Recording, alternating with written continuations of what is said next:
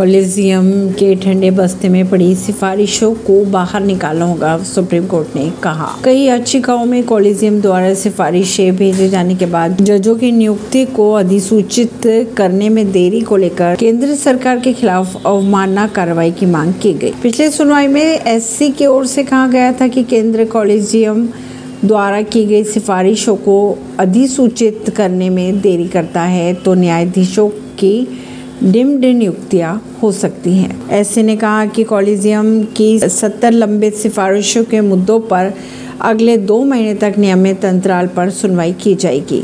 परवीन नई दिल्ली से।